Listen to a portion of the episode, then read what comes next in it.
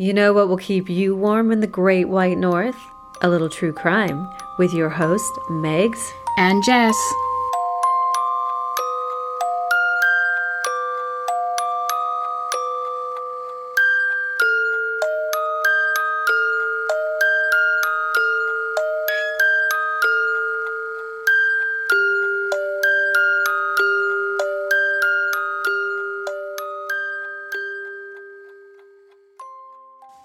Sunday.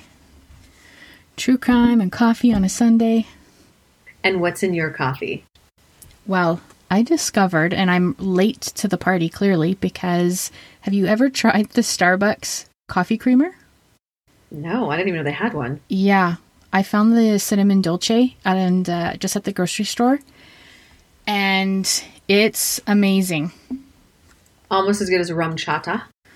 Well, this is no alcohol, but it's delicious. It they they're very similar in taste.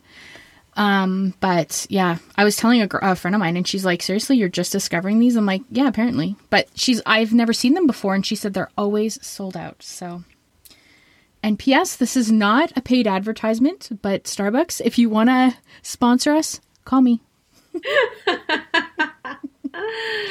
We'll take. I just love it. Free coffee. Yeah. uh, we are getting paid for this. No, just kidding. No, it would be nice though. Right? I know. Well, hello and welcome to True Crimes in the Great White North. I am your host, Jess, and this is my fabulous partner in crime. Megs. This episode contains disturbing and violent content and is recommended for mature audiences only. Listener discretion is advised. As much as we are wannabe amateur detectives and journalists, alas, we are just two prairie girls with a natural curiosity for true crime, sitting in our closets with a microphone, headphones, and talking about all things true crime. I did up my game and buy myself a TV tray, so I'm no longer sitting on the floor, so I'm getting pretty fancy over here. Oh yeah, you should see our fine establishment. I know, we have. right? So, have you been listening to any new podcasts lately? I just finished uh, one that I loved, and I'm kind of sad it's over. It was called Stolen: The Search for Jermain. Uh, it's Canadian journalist out of Saskatchewan who was doing a case of a missing Indigenous woman in Montana, and so she did eight episodes, and it just finished. And she hasn't said if there were more, but I mean, they, you know, like they researched for so long. It was really good. I really liked Right. it. Um, Oh, I thought it have to was listen to that one. yeah, she's really good. So that's a good one. And and then uh what was the other with the Pam? There's Oh, something about Pam. No, Or- it, I know that the thing about Pam. The thing about Pam. Yes, that was it. I did listen to that one, um, and that is hosted by Dateline's Keith Morrison. Um, and it was that's quite a crazy story. It's insane, Very right? What other one did you have you listened to lately? I've been listening. Well, I listened to that one. Um, we have some new Canadian friends, podcast by proxy, and I've been listening to them. They are awesome, and they just did. They just covered the Jodi Arias case. It's Amer- It's an American case, but um, that one dates back. Mm-hmm. I remember that one. Yeah, it's pretty crazy. She that one was So funny too listening to because she uh remember when she like dyed her hair? Her hair was like bleach blonde, but then when she went to Yeah. court, she looked like a school teacher. I'm like, mm, Oh, nice she try. dyed it like dark and put on like Mhm, yeah, glasses. little like Harry Potter glasses. Yeah, no, you can't disguise yourself. Podcast by proxy, you can find them on podcast and Spotify.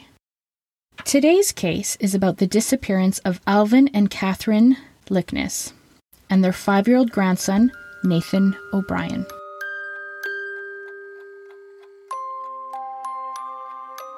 You are our superhero right now. And we're gonna bring you home very soon. To whoever has Nathan, please find it in your heart to drop off our little angel Nathan, to which he can be rescued and reunited with his brothers and his family. This story takes place in Calgary, Alberta. As some of you might know, it's the cosmopolitan city of Alberta, and it's also known as the center of Canada's oil industry. Calgary is an awesome city. I know you've been there lots too, Oh, right? tons, tons. It's a Yeah. cool city. It's uh, I I like Calgary a lot. It's very, very metropolitan and and Yeah. it's spaced out crazy though. It is. They have, I mean, well, I have kids, so they have an awesome zoo. when we're in Calgary, we always hit up the zoo. They have their stampede. I mean, I hope they bring their stampede back after COVID Mm. COVID's all done. We shall see. But yeah, they, it is an awesome city. and so close to the mountains. That's their that's their bonus. Oh, like half an hour gosh. drive. It's so nice. Oh, yeah. I mean, you could just go to the mountains for the day and hang Mm-hmm. Out and then come, come home. So one thing Edmonton doesn't have, but Calgary is lovely that way. Yes. On Sunday, June 29th, 2014, Alvin and Kathy Liknes, who were two Calgarians, just had an estate sale in their home that weekend. They were set to retire and they wanted to downsize. They actually had just bought a smaller place in Edmonton and they planned on going back and forth between Edmonton and spend most of their time in Mexico. They were planning on enjoying their retirement. And as from what I have read, Alvin loved to golf. I know you enjoy golfing too. Love golf. It's a frustrating. It's like a love hate sport. Like when you're good at it, you're like, or when you have a good round, you're like, oh, I love this game. It's so fun. And then when you have a bad round, you like curse the golf club. I have clubs and I think I've used them four times. I'd rather drive the golf cart and have like a cocktail and cheer Yeah. everybody else on. totally. That's why you go golfing. right? Exactly. There had been many people coming through their residence that weekend, as many people love estate sales. You can find that hidden gem, especially if you love antiques. Alvin and Kathy's daughter, Jennifer O'Brien, a busy mom of three young boys, were there, was there that day helping her parents with the estate sale. And she even planned to spend the night with her two children her five year old son, Nathan O'Brien, and her baby. So they had a busy day. They all hung out. They ordered Chinese food, and she put her five year old son Nathan to sleep, and he was fast asleep, but her baby just wouldn't settle. So she decided to head home with her youngest and just leave Nathan to sleep at his grandparents' house. She said, I'm just to, she planned on returning the next day to pick him up, and she left her parents' house about quarter to 11 that evening. The next day, when Jennifer returned, which was Monday morning on June 30th, she instantly knew something was terribly wrong. The front door was wide open. And when she walked in, she said the smell of blood was so strong. And as soon as she came in, it was very apparent because there was blood all over the house. She ran throughout the house trying to find her parents and her young son, of course, and they were nowhere to be found. So, of course, she immediately called the police. They, of course, didn't know what the situation was, and they ordered her to go into her car and lock her doors because they didn't know if there was an intruder or intruders still in the house. Police arrived immediately, and of course, searching the property, they found no one. But what they did find was a tiny bloody handprint on the wall that they assumed must have been Nathan's as he was either being dragged out of the house. They were praying that he got scared, he witnessed something, and maybe he was hiding, but sadly, he was nowhere to be found. It was very apparent that Alvin, Kathy, and Nathan had been taken, and if someone or not all of them were badly injured. And they definitely would be needing medical help just by the crime scene.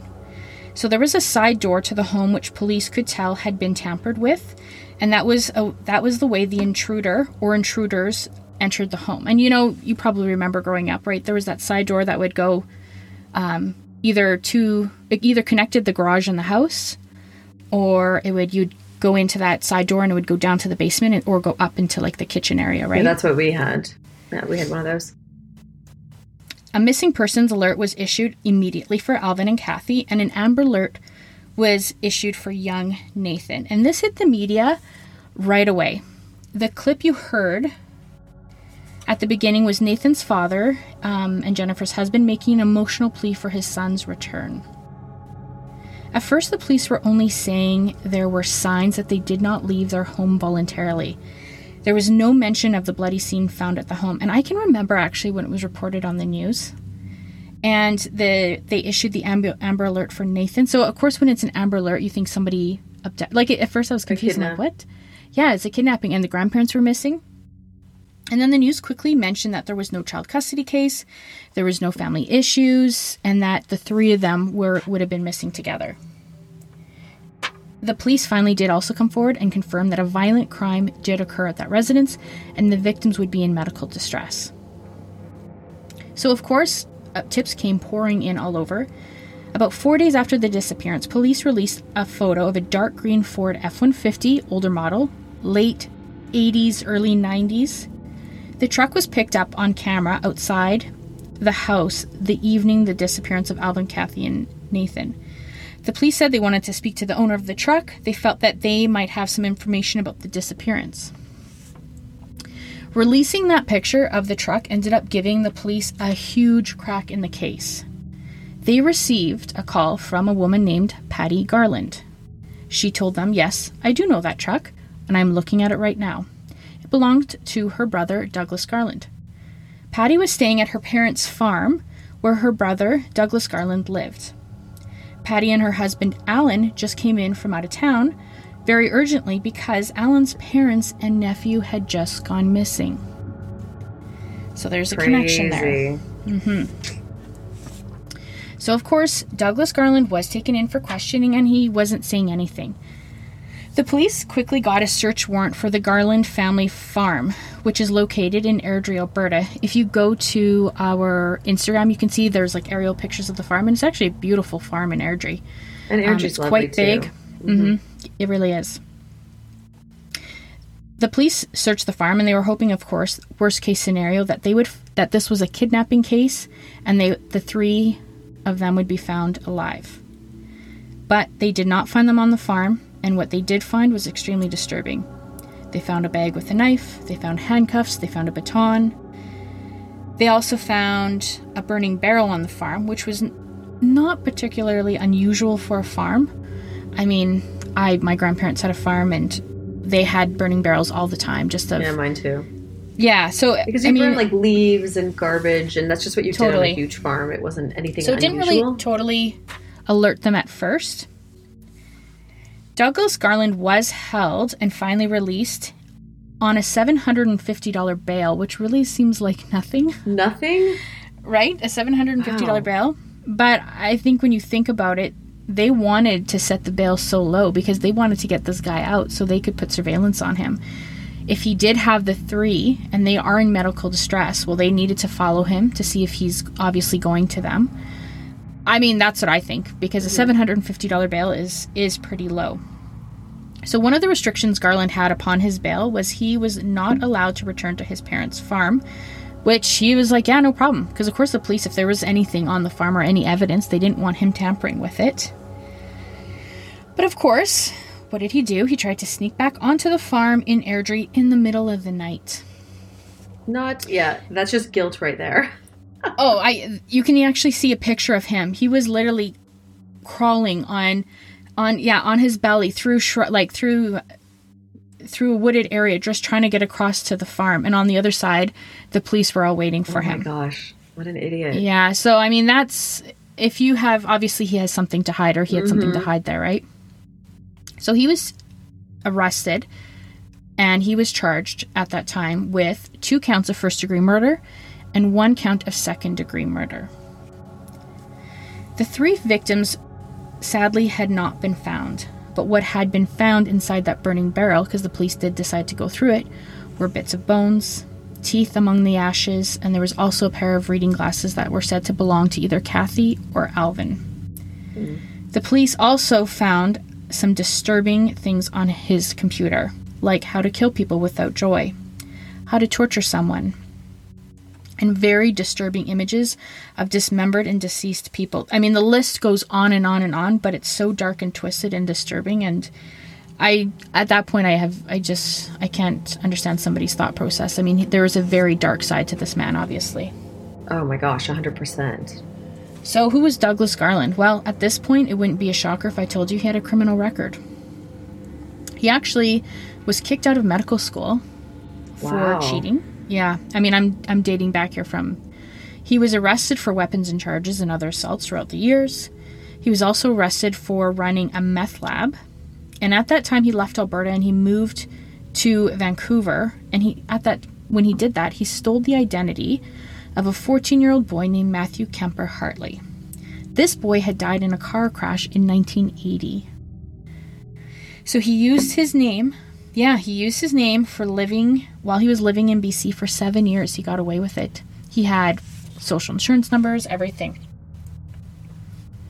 So, one thing the police wanted to know was why. Why was Alvin and Kathy Liknes targeted by Douglas Garland? Well, Garland had a very petty grudge against Alvin that dated back to about 2006. And I mean, no grudge. There's no excuse for any grudge. Mm-hmm. It can excuse violently murdering someone, but Garland clearly was a pathetic man.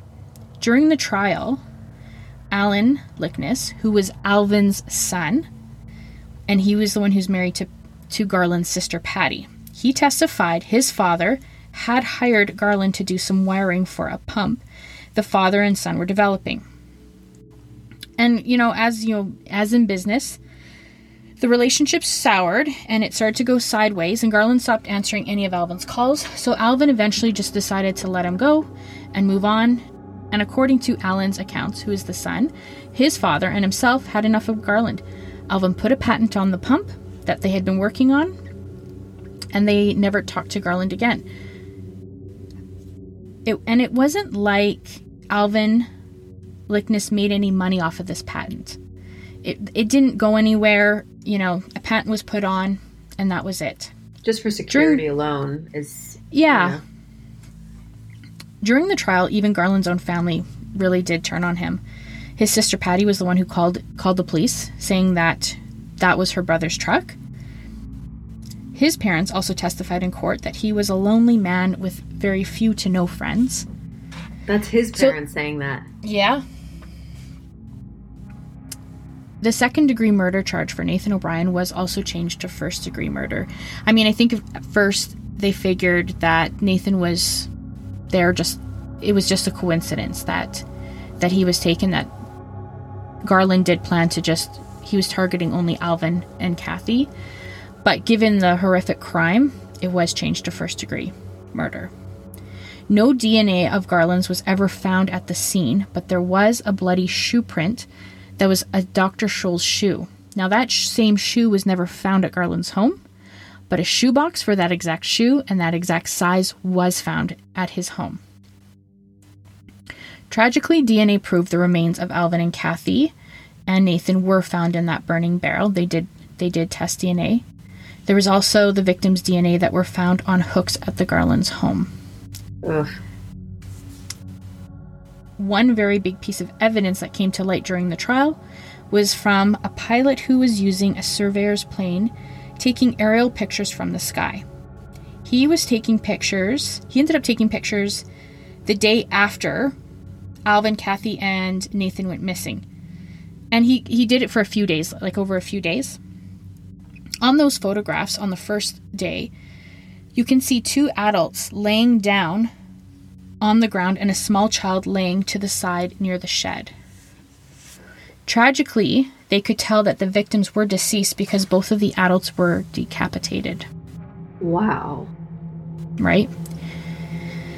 The next Like, that day, takes that takes such a type of person to do that.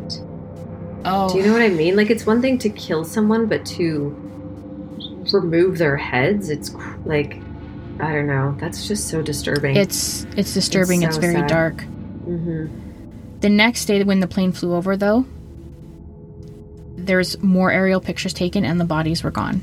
So it's assumed by then he had he had burned them. So Douglas Garland, I mean, I can't believe he pleaded not guilty. He's always denied the crimes, and to this day, he has not talked about what happened. And he's shown zero remorse. On February 16, 2017, Garland was found guilty of three counts of first degree murder, and he was sentenced to life in prison for a maximum of 75 years with no chance of parole. So, once he's done serving his time, he will be 129 years old when he has chance of parole. So, I mean, this guy's not going anywhere. And interesting enough, because remember we had that discussion before how usually they'll get life in prison, but 25 years parole, and he didn't get any, which is interesting. Well, he served him. He's yes, but he was charged for three different murder charges, Right. and he's serving right. It's been proven that he, and it was proven that he was he had been planning the murder for years. Wow. Talk about a mm-hmm. vendetta. Yeah, it, it's. I mean, you know, a lot of times in cases we'll see. I mean, police police are human, right? We all make mistakes, and a lot of times we have seen where they've we've read where they've botched the case. Mm-hmm. And in this situation, they actually said the police did such a, a good job of investigating. And I mean, it's Douglas Garland is, you know, it's nice to see justice being served for such a tragic and horrific crime. Jennifer O'Brien, who lost her son and her parents, made a victim's impact statement. She said, I take comfort in knowing Douglas Garland will be locked up for life. Sometimes I'm angry, other days I just cry all day. It's particularly hard watching Nathan's friends grow, knowing I will never watch my own son grow up or watch him score a winning goal. Jennifer described her parents as very loving, supportive parents. Alvin and Kathy had four children, one of them, of course, being Jennifer and her brother Alan. And they were very, very close with their grandchildren. Like for Nathan to go sleep over at his grandparents was a common occurrence. Jennifer said her mom was just sweet and lovely, and she just really knew how to make a house a home. Like everybody wanted to be there. Nathan O'Brien was just a sweet and happy, loving child. If you see his pictures, he's just a beautiful boy. He's got this So cute. Oh, he's so cute. He's got this head full of curls. He loved superheroes and soccer, and he loved playing hockey. His dad, Rod, also mentioned that he would have these little talks with Nathan. Um, and in, in one particular conversation, Nathan asked his dad about heaven. His dad described heaven as beautiful and peaceful, and Nathan said to his dad, One day, dad, I will welcome you into heaven. And of course, Rod was like, No, no, son. You know, it's going to be me who will welcome you into heaven one day. That's, you know, the Wow. natural. And I mean, my grandma used to always say to me, everyone has their time they're going to go, but in in the in the natural order. Like a parent should never have to bury their own child. That is just so young. It's just such a tragedy. It's just it's something you never get over. And with all of their grief, Rod and Jennifer are just amazing people and they're just trying to do good. They started the Nathan O'Brien Children's Foundation. They've been, I've seen them on global news before talking about it. They support public charities. And I encourage anyone to make any small donation. A lot of times people feel like they can't make, you know, if it, like they're like, oh, I only have five bucks. Five bucks goes a long way if everybody does it, right? So I encourage everybody to make a donation. I'm going to make a donation as well and just honor for this, let's honor this beautiful little boy's life. Douglas Garland has tried to appeal his convictions, which didn't go very well for him, as you can imagine. And the day that Garland was convicted, he was hunched over and he had a very hard time walking into court. The 57 year old man had been assaulted several times in prison because, well, child murderers, child rapists, they don't do well in prison. Nope. And I don't feel sorry for him. Nope. one thing I thought you would find interesting that so after um, the trial, or probably after the disappearance, the the Liknes home, um, there was always nobody was living there, um, but there was always like flowers and teddy bears all over the front yard as kind of a memorial. But eventually, the home was torn down. Oh wow. Yeah. So I don't know if anything's been rebuilt since then, but um, the pictures that I did see of it, it's now it's just a vacant lot. So that is the case, the tragic case of Alvin and Kathy Liknes, and yeah, Nathan O'Brien. So if you want to see photos, um, please kindly follow us on Instagram at Great White North Crimes where you can see photos of all of our cases that we cover. And some funnies, yes. And our dogs. and our dogs. I mean, we, we, we try and stay very active on there. So Well, thanks for. Uh, yeah, I didn't know that story at all. So that's a. I wanted to cover it because I just remember it when it, I remember it when it happened. So, yes, thank you for listening. Thanks all. Stay tuned for the next episode. That's right. A little true crime podcast never hurt anyone. It really didn't. Let's let's talk about the foundation, Rod. Um, there's not just one charity that's going to benefit from the hockey game on the 5th. Right. Uh, it's a, a couple of charities you guys have kind of pinpointed already. Right. So our, our initial first three charities that we are going to donate to are the Calgary Brown Bagging Society for Calgary Kids, um, Flames Even Start Program, and The Children's Cottage Society. Oh, nice, yeah. Yeah. So those are the first three ones that we've taken a look at, and uh, it it goes with our values and Nathan's and Nathan's spirit.